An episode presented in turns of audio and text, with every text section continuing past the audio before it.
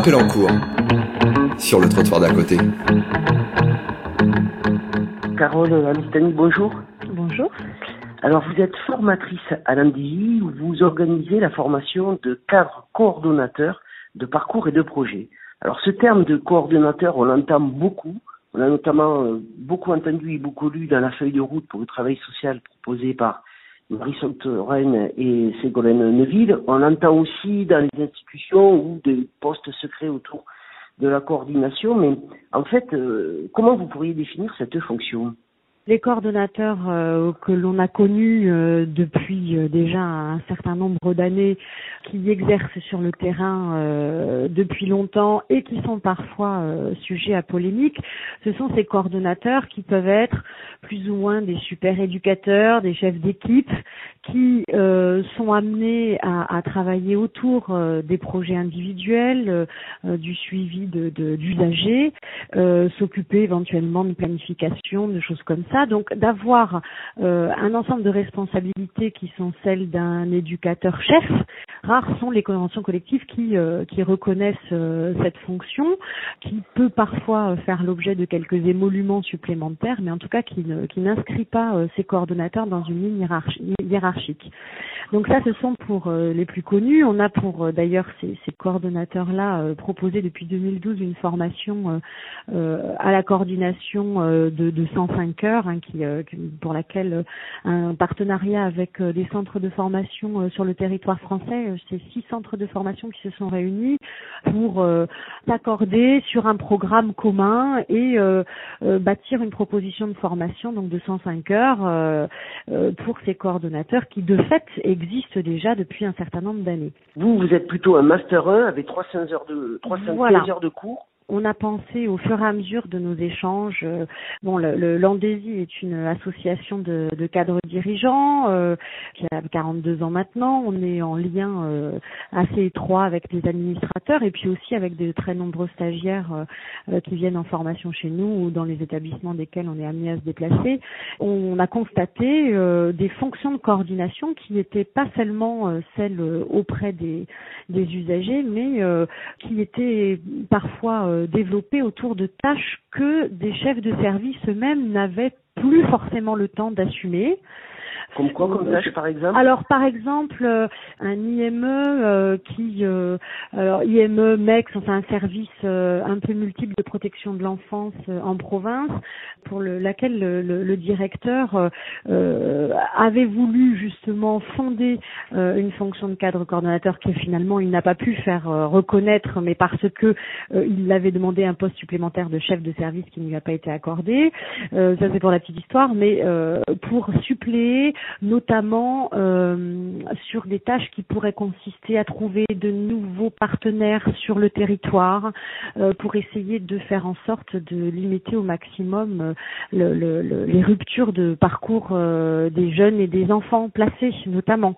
donc pour développer, parce que le chef, les chefs de service en protection de l'enfance peuvent être, peuvent être amenés, outre les plannings et les le, travail auprès des équipes, à aller dans les tribunaux, accompagner euh, les familles, etc. Et qu'à ce titre-là, le développement spécifique euh, de, nouveaux liens, de, la création de nouveaux réseaux, euh, de partenariats vraiment interinstitutionnels fondés, cohérents, ben ça, ils n'ont ils ont pas le temps de le faire eux-mêmes, en fait, ces chefs de service-là. Les, les, travailleurs sociaux de niveau 3 qui travaillent ces questions-là tout au long de la formation, c'est pas suffisant il y a un manque, notamment parce que ce sont bien souvent les responsables d'établissement ou de services euh, qui, euh, qui ont manifesté, et il existe déjà hein, des chefs de service qui ont pris des fonctions spécifiques de coordination.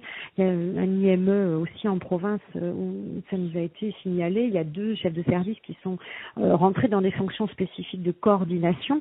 mais le, les cadres dirigeants voient aussi dans des chefs de service les possibilités de se voir représenter présenter institutionnellement à l'extérieur, euh, la possibilité de se voir attribuer des, euh, des, délégations, si vous voulez, qui ne pourraient pas forcément l'être à des personnes non cadres. Vous dites qu'il faut, euh, que cette fonction apparaît aussi parce qu'il y a une nécessité de s'adapter à, de nouvelles donnes, notamment la question de l'inclusion. La, question de l'inclusion et de la désinstitutionnalisation, pas, évident comme terme, vont entraîner de nouvelles fonctions de ce type-là en effet, euh, on se dit, alors il y a, y a, une littérature qui, euh, qui émerge hein, déjà depuis quelques années euh, euh autour de, de, ces questions de désinstitutionnalisation et de ce qu'elles sont de ce qu'elle est susceptible d'entraîner.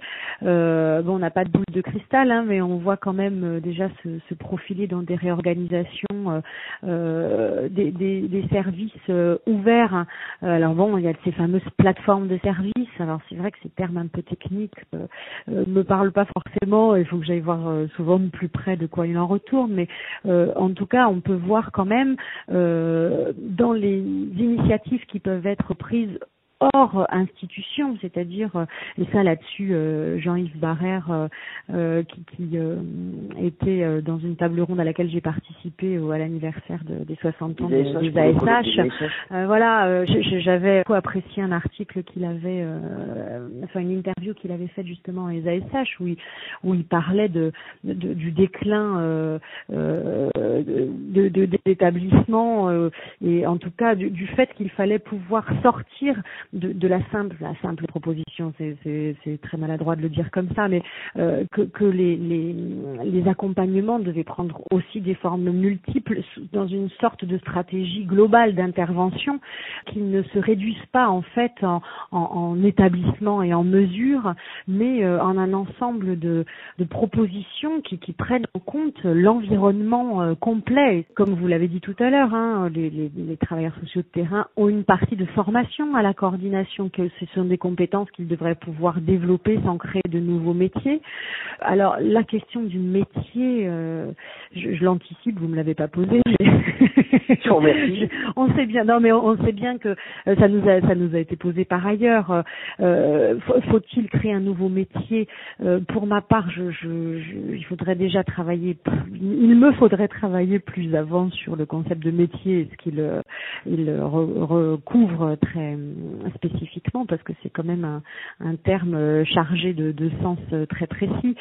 Ce qui nous semble euh, à l'Andésie à travers la proposition de ces deux formations distinctes, c'est de, de, réfléchir à des métiers peut-être de la coordination qui puissent se situer à différents endroits de ces nouveaux dispositifs. Juste un mot, est-ce que vous pouvez justement nous dire quels sont les, les, grands enseignements que, que, suivent les étudiants. Et puis juste aussi en un mot, qui sont ces étudiants?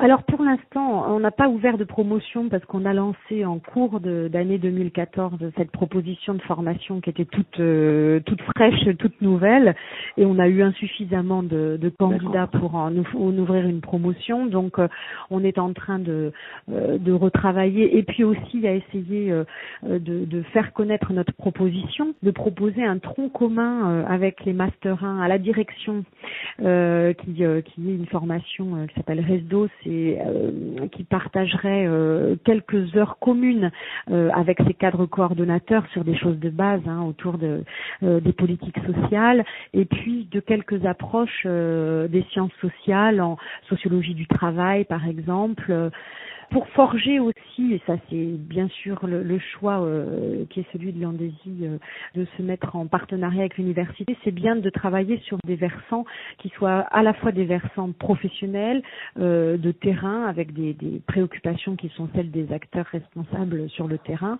euh, avec des approches euh, plus théoriques, voilà, avec avec l'université. Donc il y a toujours couplé en fait ces deux approches. Donc là il y a, il y a un tronc commun entre ces deux euh, Master 1 qui, euh, qui est proposé, et puis plus spécifiquement des approches qui sont à la fois pratiques et disciplinaires, une approche euh, évidemment de de la fonction de coordination, alors à travers ce qu'on toutes les définitions qu'on peut donner à la coordination certes, mais la, la compréhension des organisations euh, avec quelques... management et, et à l'accompagnement des équipes mais plus spécifiquement avec euh, en tout cas quelques quelques heures, euh, ce qui n'est pas toujours fréquent dans, dans nos dispositifs, mais euh, d'une approche psychosociologique des organisations, des groupes, parce que ce sont des personnes qui se retrouvent dans dans des interfaces entre des institutions qui peuvent être de nature très différente, donc avec une approche spécifique.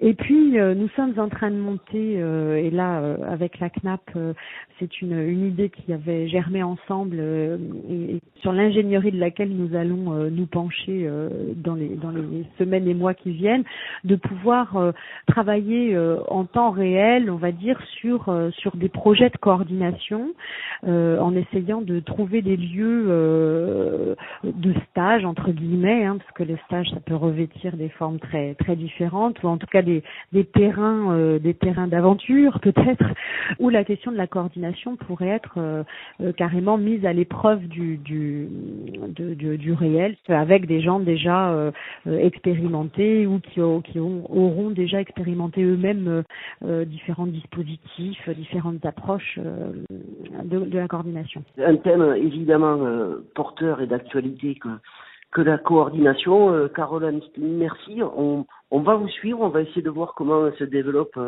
cette aventure et puis vous n'hésitez pas, à revenir euh, vers nous pour nous en parler. Pour vous raconter la suite. Voilà, merci.